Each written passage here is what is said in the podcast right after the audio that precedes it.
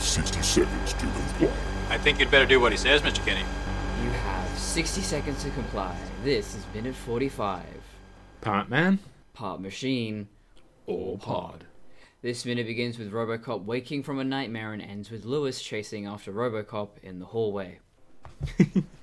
One thing uh, I love that's in both the script, this movie, and in the book is the line "Bucket Boy is on is online." Bucket Boy. I, I was trying to figure out what he was saying. Okay, yeah, that's great. yeah, it, it's Bucket Boy. It's it's the it's Bucket, Bucket, Boy. show. Boy.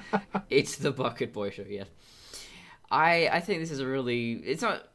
I guess it's a transition, not a literal, you know, editing transition, but it's just a really dope transition from him writhing around and then all of a sudden return to this Mm. calmness. RoboCop theme is is heard for the second time. Yes. It's more subdued. It's stately. It's heroic. It's just mm, it's Yeah. good. Yeah, just the the the. the the, to pop a cap in the end of the moment, just yeah, the the gunshot that well killed Murphy as the the shot that wakes him out of his lack of a better word sleep. Mm.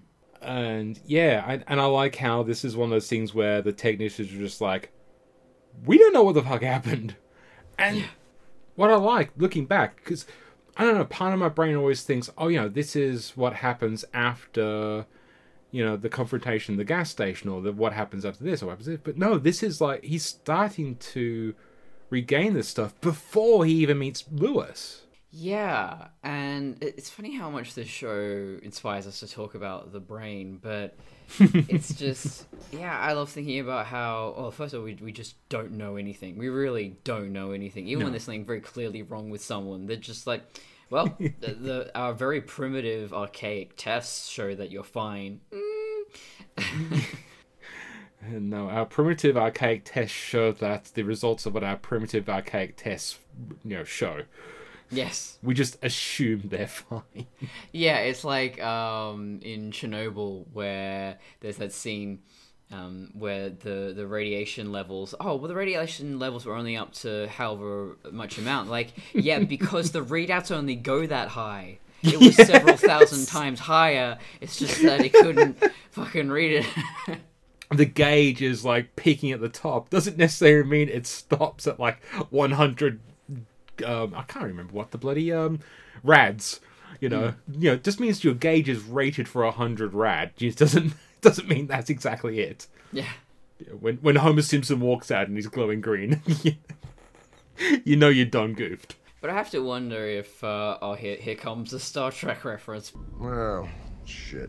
That's exactly what I was hoping to spare you from. But you know, did the Borg start out this way? Maybe they were kind of testing out cybernetics, and maybe they made hmm. cyborg law enforcement and all that. Next next minute, you're in a hmm. big cube floating in space. Well, there's never been well, unless it's all explored in Voyager, and therefore we'll never know. But there's never been a like a, from what I can understand, never been a deep exploration about the Borg, except in you know secondary media like books or comics and stuff like that. And it's so, And my fan fiction. yeah, well, I include that as secondary media. So the the canon of it is never truly settled like most ex you know external media to like the main canon. Uh, but I do love that idea, like you know, um, something went wrong, or at least you know one of those things where people they're exploring this idea of like biomechanical integration, and then just almost like um the other example I'll go into is say like Spider-Man Two, how uh, Doctor Octopus's tentacles have their own AI, Doc Ock, if you will. and once the inhibitor chip got easily broken, then Octavius has been influenced by the tentacles. So you gotta fucking wonder what's going on with that with that particular AI. That fascinated me so much as a kid. I loved mm. Spider Man 2, and more oh, than Oh, yeah. anything, I mm. wanted the tentacles more than Spider Man's powers. And I thought, you know, so each one has its own brain, and how does that, what kind of consciousness is that? It's It would be so alien, but, and yet they're able to communicate with Octavius. So, yeah, I, I loved that little spin Hmm. on it, because I think in the comics, Doctor Octopus is just, yeah, he's, he's okay. Yeah, he's he's just a regular guy. He gets caught up in an explosion and turns criminally insane because comic books. But the idea of this AI infusing with his brain, like hell yeah, what is that about? Yes. But what I like is that it's not the AI going, we need to destroy the world. It's the AI going, no, no, no, we need to fulfill our purpose, what you built us for, which is to build this giant, um, well, I say giant, this tiny sun on the planet. We're just Yeah. going to make it a bit bigger because we got unlimited power. Yes. Yeah, now I want to watch that again. Um, yeah, it's a great film. yeah, I have to wonder. I'm pretty pro transhumanist, and I think we will see a lot of cybernetic innovations in, in the next few centuries. But I think there's probably going to be an upper threshold. I don't think we're going to look into the distant future. Even well, it depends how long humans are going to live for. The idea that they're going to be around a million years from now, I don't, mm, I don't know about that. But let's just say they're still around. Flat out, we've not lived for a million years. We've barely lived over 10,000 years. Yeah, we're pretty new. in the grander scale of things, we're like a we're a blink, and we miss and you miss us. New kids on the block. Yeah. and yeah, uh, I think even if you looked a million years into the future, there is something so inherent about humanity that you, you can't divorce us from without just totally becoming something else. And maybe there are going to be these dark points in history where we did go a little bit too far, and then we, we I think we would inevitably pull back. I think most humans just want to, you know, eat, sleep, do sex, all Yeah. that, you know, the simple pleasures in life. The basic human desires is yeah, some place to eat, some place to sleep, some person to sex. Yeah, hmm. I think there are going to be those people who will aspire to this very Yeah. inhuman, transhuman existence where it's all cerebral, but no, I, I don't see that being catching on. we have it in normal society. We've got the normies. I'm using air Yep. quotes there, or at least Yep. what society des- determines to be normies. But that's again societal constructs. And you're still going to get your outliers. You're going to still get just the other cultural stuff. So you're always going to have some degree of um, cultural separation on things. You've, but you also got transgenderism. You've also got non-binary. We're starting. We're starting to explore different gender roles and gender identities. So there's always going to be an evolution. I think someone in ancient Egypt would be pretty shocked to see, say, for example, uh, a lot of third world countries, or I mean, this, even the Amish Yes. choose Yes. to live in a very traditional way that's fairly comprehensible to someone who lived 5,000 years ago. No, my brain was there going. Egyptians would have been very shocked to have seen a white man, so that's why they crucified him. Yes, yes. Uh, I think that was the Romans, but Oh, uh, it just uh, the white guy version of Jesus always kind of makes me just laugh. it's like nah, he would not have looked like that. uh, my favorite is Chinese. Uh, if you look at so this this Chinese Christian artwork, and uh, yeah, Chinese is pretty great. Oh, I I gotta Google this. I don't think Yeah. I've seen it. My, my favorite is still um uh Arnold Schwarzenegger Jesus. I have not seen Arnie Jesus. Oh, Arnie Jesus is amazing. Oh, it? oh shit! Oh, that's a, yeah, that's amazing. yeah, yeah. Holy shit! The one I'm I looking at the one with Jesus and John the Baptist, and it's like, oh wow, that's that's amazing. Ah, it's like a mashup of styles. I love it. I know it. It, it feels like fan art. It does. I'm sorry if I'm being offensive, but it does. yeah. But yeah, if you just look up uh, uh, Arnie Jesus, and it's him busting off the cross, and it is amazing. oh, that one. How could I forget? Yeah, it's so good. It's so good. Anyway, RoboCop. That's a tangent. Yes. Uh, Lewis, uh, she's she's uh, bringing in some other criminal unrelated case and uh, tells Yeah. her now partner to, to book that dude, and then she runs off after RoboCop, and it's frustrating because it ends there. So it's about Yeah. to lead up to a very important minute, but mm, We're just getting to one of the, the, the best parts of. Oh god, the movie full of best parts. We're getting to one of the best parts. I'm just trying to check the book because I didn't see if I can. Oh, in the book, it's the partner is referred to as Starkweather, but I'm not sure if that's in the. Let me just check the Wikipedia because I do have some notes on the cops themselves. oh yeah. Uh, no, it doesn't say if. Uh, you know, I might just go check the footage because yeah, he says a name, it's just like generic, like Dano, something like that. Uh, it can't be Starkweather because um, Starkweather is an African American, and that is clearly not. But the problem is, is the um, the RoboCop vision it blurs the identity because just because they'll. Oh, that could just be my face blindness. It could just be that.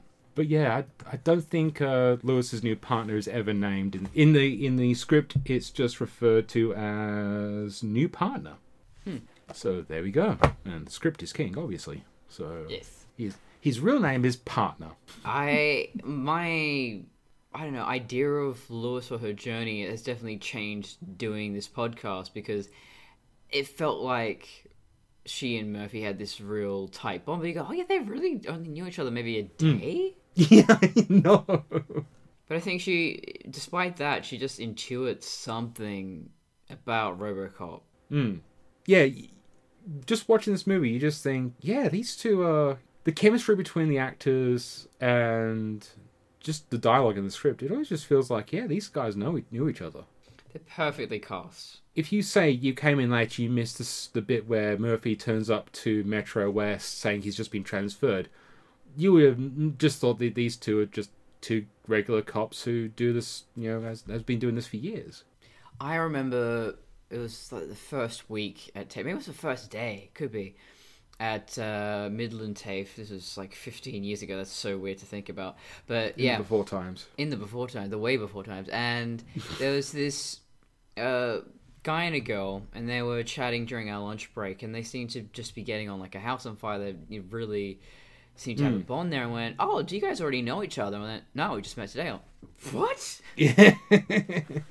yeah, I had I had something similar at um I was in a oh god, this a couple of years ago. I was at a um a theme park in um in Malaysia and went for the Halloween night. And I was there with my friend Brian, and uh, there was just this other couple, and I I thought they were a couple couple, and we just started getting along, chatting, and uh, but they those two seem like insanely close, and I found out later no they just met each other and Amazing. not not as in like a date or anything like they just met each other. It just was like God yeah just they just felt like two Lucky. people who knew each other. Yeah, they, they met their soulmate. I, cause I, I was thinking, you know, in movies it happens all the time where Yeah. these characters go on this epic journey and they've really only known each other for maybe half a day, but it feels so much more significant because of the power of film.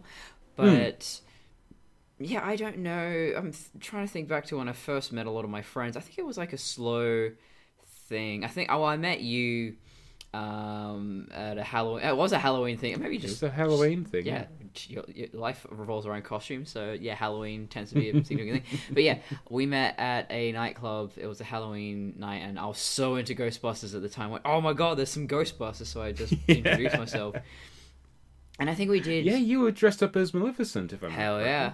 Not my best Maleficent costume, but you know. um, yeah, and I think we, we already had that connection, but it, it takes time to really form that bond. I don't know if I've ever really just instantly clicked. There's definitely times where I go, oh yeah, I could see, I, I want to hang out with this person again, but no, not like Yeah. that. I think for me personally, it's like I've, I don't think I've had had that instantaneous yeah, but I've also had that thing where I've had the other person kind of be the one that clicks in the sense of mm. like you know they've glomped onto me more than the other way around. so it's just a thing of like you're my friend now. Uh, okay. Yeah, I, hmm, I, I am a flirt. I cannot help myself. I, do, I flirt with everybody. So there's definitely that where I'm just this is my default way of interacting with people, and the other person's a little bit more invested in me than I am in them. I've gone to the point where it's more about like you know, say like a like TAFE. It's like you chat to people, and you eventually will fall into like a clique, or you know, um, I'm not- I'm not meant saying that like as a bad thing, but like you say, for example, I'm a mature age student, so I tend to gel better with other mature age or old, you know, older things rather than the teenagers. Yeah, no, that's always been the way for me. That's why I'm mostly friends with with old people. Yeah. Well, I was going to say, if it had been like, say, 10 years ago, I might have been a bit different. You know, I might have been a bit more like I could have more related to the kids. But now it's like I think I'm just kind of I'm officially old enough. How do you do, fellow children or teenagers? What, what's the line? I can't remember. Hello, fellow students. I think it is, yeah. How do you do, fellow kids? hello- Yeah. uh, People know the thing I'm referencing. Steve Buscemi. How do you do, fellow kids? Is all the pictures I'm seeing. Yeah. With this is a Google centric uh, couple of minutes. anyway, so one of the notes I have down here is um, Roosevelt. He's uh, in the script. It says um, so. It cuts from uh, Bucket Boys Online to precinct hallway. Roosevelt leans against the wall, hitting on Foley, which in this movie is actually Ramirez, a pretty lady cop. Sure, I'm a scientist, but I hit the gym three times a week and we in the movie we assume we've just cut past that uh, cheesy pickup line and he immediately gets called into uh, what the hell just happened kind of thing so i i do love that that's the book and in the, the script so it's like i'm kind of really glad they cut that out Yeah. but i i just like that he's just hanging with a cop Oh god, why am I blanking on a freaking name? Uh, Doctor.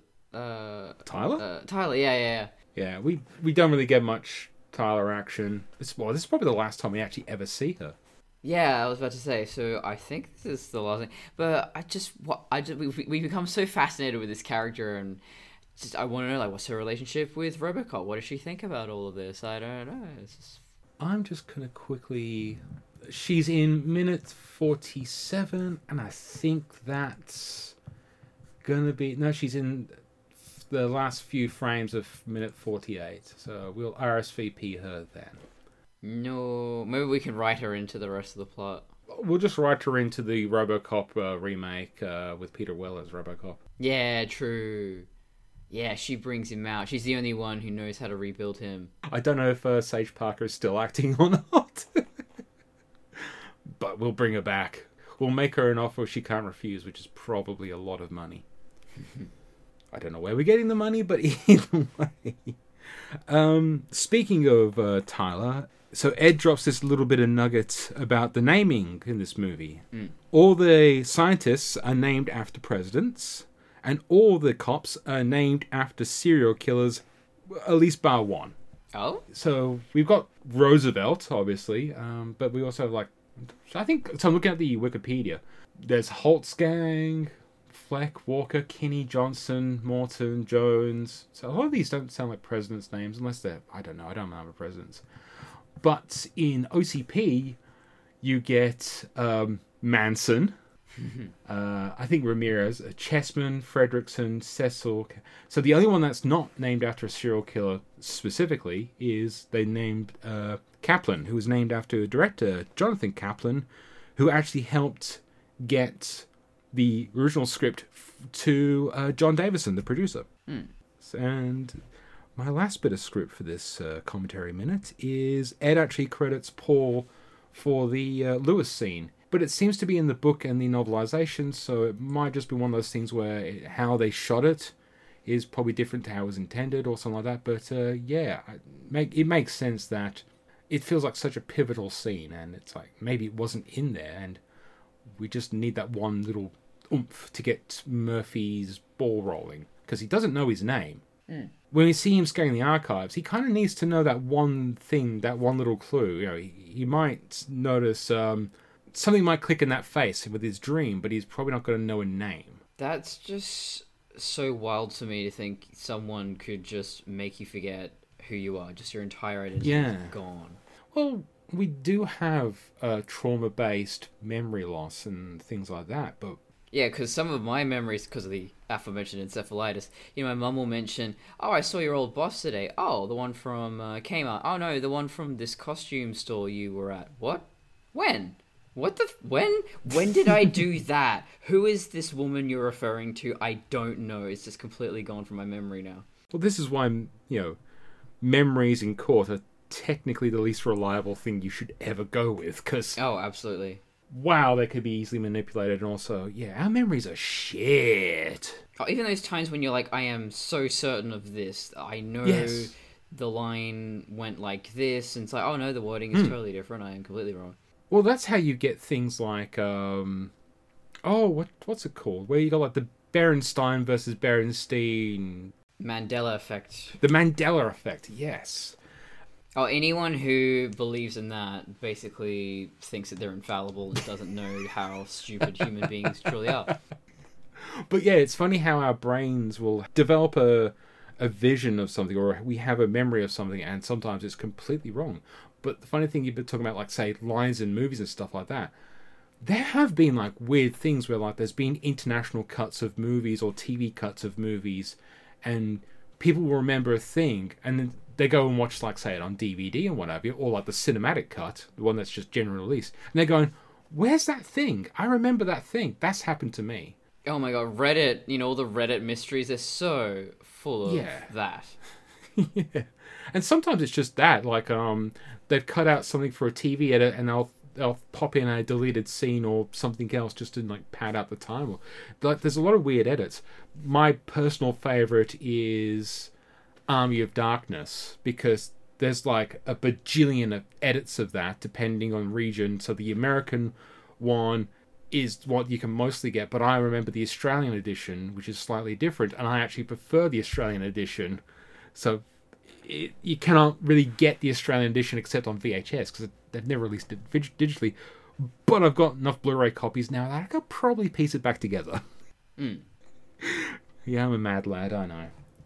Anyway, are we just avoiding the inevitable? Uh, here we go, gaslighting Robocop. Alex, how do you feel? I feel fine, Dr. Norton. This minute begins with Sellers saying, aspirational, right? They have to believe in this thing, and ends with Norton saying, Do you like peanut butter, Kim? While performing brain surgery. and I gotta say, a close up of Robo Flag licking his lips is not what I signed up for. Uh, no, no, I do not want. Um, I, I, gotta, we gotta do a lovely shout out to uh, Niall and John because this is Keaton going nuts. Yeah. You wanna get nuts? Let's get nuts. Yeah. Um, my other, my other really note is this is pretty much every CEO in reality. We have a deadline and you need to make it despite anything. Do whatever you want. It's like, Yeah. this is where this movie hits home really well. But again, it's the guy we're not supposed to like is just, oh, that's the most accurate and truthful performance of all of it. Ironically, he then go on to play um, Ray Kroc in The Founder, another piece of shit CEO. Yeah. That's the McDonald's one, isn't it? Yeah, I was going to say, is it Ray Kroc or Ray Croft? I think it's Kroc. What a crock. Yeah. He's been dead a long time, so he won't sue me. It's fine. Yeah. Don't even worry about it. Yeah, he's the guy that's responsible for McDonald's being the mega conglomerate that is slowly killing our planet with uh, hamburgers. Yep. What a way to go. Man, just I want to know how the human race dies because it's going to be fucking stupid. It's going to be hilarious. I just yeah, I on a cosmic scale, there must be other species who gain sentience, but again, they were alone. They had no one to guide them, and so they also died for hedonistic reasons, I assume. Well, this is where you get the was it the Fermi paradox? Fermi paradox. The Fermi paradox, yes, where it's like the the chances of there being another you know sentient life form out of the galaxy and the chances of there not being a sentient life in the galaxy are equal. Yeah, I just, now I'm inspired to write a short story where yeah, there's this race and they suddenly become self-aware. They build this amazing society. Then they, I don't know, again like hamburgers or their their love of uh, fossil fuel burning vehicles is just it's too great for them to sacrifice. So they die because of their love of this thing, their addiction to this thing, and then the rest of the universe never remembers them. They're just you know the planet falls into its local star. There's no trace of this. Ra- There's just nothing. You know. Well, this is where I know this is going to be very off topic for this particular movie, but this is where it's like really interesting thinking about our place in the universe because if we get visited by extraterrestrials, that means they have a level of technology that allows them to traverse through space at such speeds, which means they are vastly superior than us at this moment. On the other hand, if we develop uh, the ability to travel you know, faster than light or whatever, you know, break physics and all that type of stuff. It's the difference between being the colonizer or the colonized. Exactly, and it's weird how it's a lot in science fiction that it's almost that thing where humans go out into space and almost immediately they're kind of on the same level as everyone else. Mm, Mass Effect. Yeah, Mass Effect does it well in that sense of like humanity still had to earn their place in the greater society of you know intergalactic society, and they still had a human war. Um, same with Babylon Five. There was the um, Yeah, they're kind of like the little sibling. Like, oh, yep, here you are. Yeah. Don't act like you're Yeah. you're one of us just yet. I think Star Trek's the only one that's been ever truly sh- shown a altruistic version of that, where like they just happen to have been caught the attention of one of the most peaceful species in the and the only where I, the only problem is I, I see that in hindsight is that and we didn't try and shoot them because mm. that just feels like such an American thing to do in the context of First Contact. Yeah, it Oh, works yeah. a bit better. Oh man, nah. Okay, that's way off off off topic here. But I yeah, know, but there's it means we don't a- have to talk about CEOs. Yeah, no, there's a Transformers fan fiction I want to do. Oh shit, what are we gonna do now? It's going to be kind of a I don't know satirical take on the Michael Bay universe, and it's going to be about uh, American sovereignty and how it, it I, inevitably I think if we had first contact, they would take over the situation because they have the most firepower, and inevitably they're going to fuck it up and Oh, turn it into a, a, a military clusterfuck. So that's what I'm doing with with Transformers. Like, okay, so you um you took out both the Decepticons and the Autobots, but there's still Decepticons around, and now there's no Autobots. So good job, America. The whole planet's fucked. Yeah. uh, no, I was just thinking um, if we do ever, in that situation, or in any sp- situation where, you know, we become spacefaring and we're still in the capitalistic society that we are today, we're the fucking Ferengi. Yes, yes. I say that like it's a revelation, but the Ferengi work based on us. Yeah.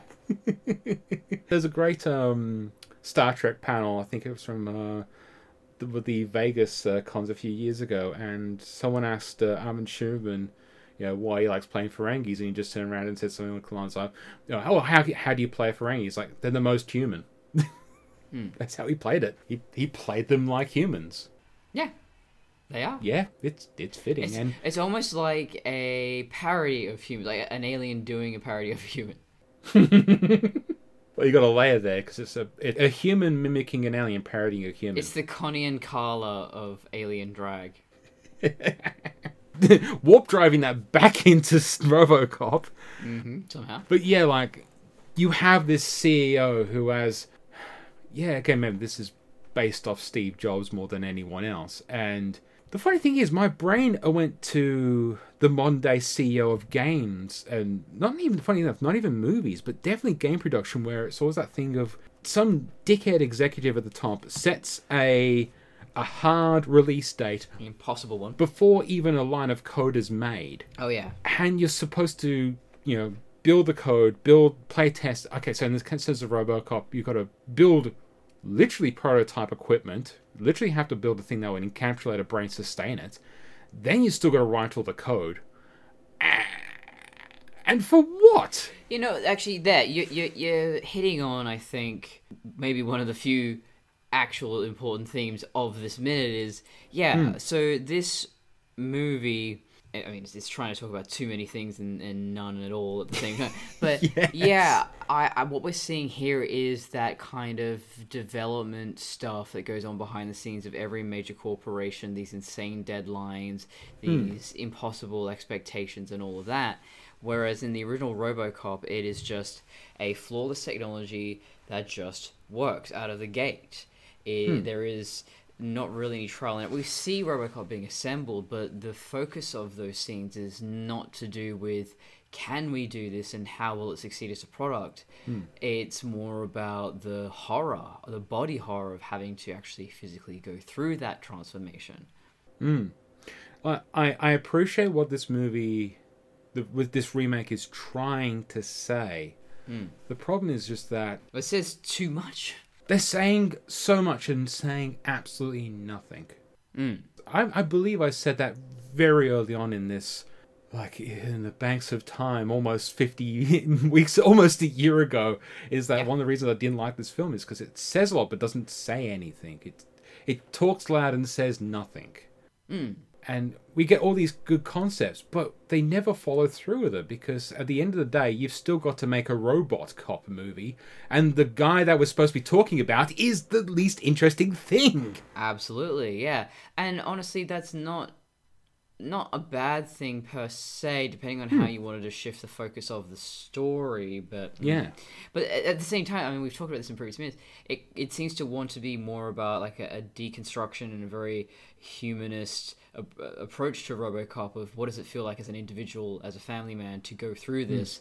But then at the same time, it, it looks at him from the outside, and it's like, what perspective is this story trying to take place from? If they'd have settled on a theme and kept with it, or hell, if they'd have settled on some of the original theming from the the original movie, or man regaining his humanity, the um, the exploitation of corporate America, like throw a dart and you'll hit a really great theme. But they still deal with them. This one's like, we have themes, we have themes, we have themes. What are, what are themes? Uh, we have them. Yeah, no, that's a really good point because obviously I've been doing the Alien prequels for four or five years now, and Ridley Scott. You know, I think his earlier works, Alien, Blade Runner, they have a lot of themes, mm-hmm. but it's all coherent and Yeah. there's a follow through. It doesn't just ask those questions. It has a, a thesis statement, I suppose Yes. is, is a better way to put it. Whereas God, Alien. Well, okay, Prometheus and Alien Covenant. They have they're rich with sim- symbolism and imagery, religious iconography, historical references, all of that. Yeah. But then you go, but what is it actually saying? And Yes. for the most part, it doesn't have anything to say. It's like, oh, here's some Frankenstein motifs. Here's Prometheus motifs, the Prometheus the god motifs, and all of that. But it's like, well, hang on, who's the Prometheus in this scenario here, and what do you? Mm, okay, Well, I, I would imagine that the Prometheus in Prometheus is um, Weyland, or it could be the engineers, or but he's not really a character.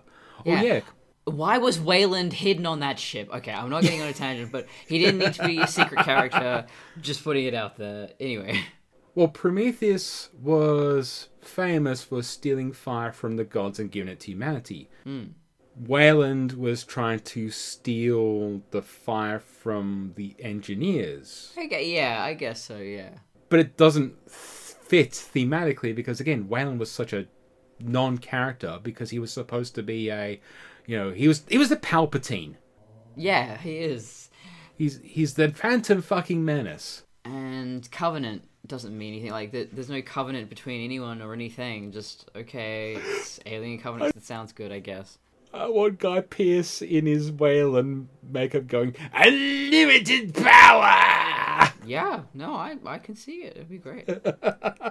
Unlimited power. Yeah. Yes. Yeah. Ian McDiarmid was made those movies fun. Mm-hmm. Anyway. I think that's oh, other than uh, RoboFly can taste peanut butter in his mouth. Apparently, that is I have heard that before. That uh, having neurosurgery, you have to be Hmm. Awake for it. First of all, I Yeah. hope I never, ever have to have any kind of brain surgery. No, No. way. No, no, Oof. no, no, no. Oh, No. horrifying. Oh my god, just like the whole top part of your head, and you gotta shave your head, and it's just oh, oh lord. In RoboFlex's case, it's kind of a user serviceable part. Oh yeah, I mean he's a Lego man now. You just pop him off, pop pop it back in. they pop the hood, Exactly. put him up on a stand, pop the Yeah. hood, get the timing belt out. Yeah, put him on an engine mount. Um, but yeah, Oh god, how about that would have been for body horror just to have his head on a plinth and the body slightly off of the oh, side. they should have done that, cowards. Once again, they have disappointed us. Yeah. Oh yeah. yeah, I'm I'm all out of things to say. I think that's why I've been trying to say everything else. Yeah, uh, just giving us extra material to work with, I guess. Let's say one positive thing about this remake. It gives us a lot of things to talk about that's not this film. It do. It really do. So, where can the lovely viewers find you?